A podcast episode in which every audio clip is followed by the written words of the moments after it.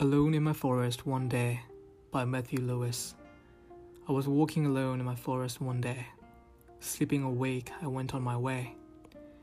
And as I looked up, the sun caught my face, and my tears fell down in ribbons of lace.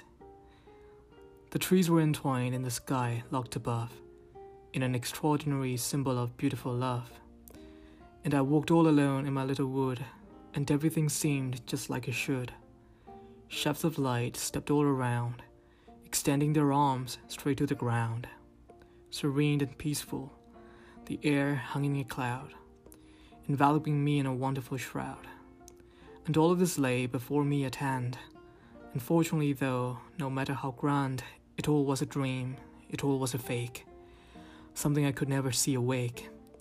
I was walking alone in my forest one day. Sleeping awake, I went on my way. And as I looked up, the sun caught my face. My tears fell down in ribbons of lace.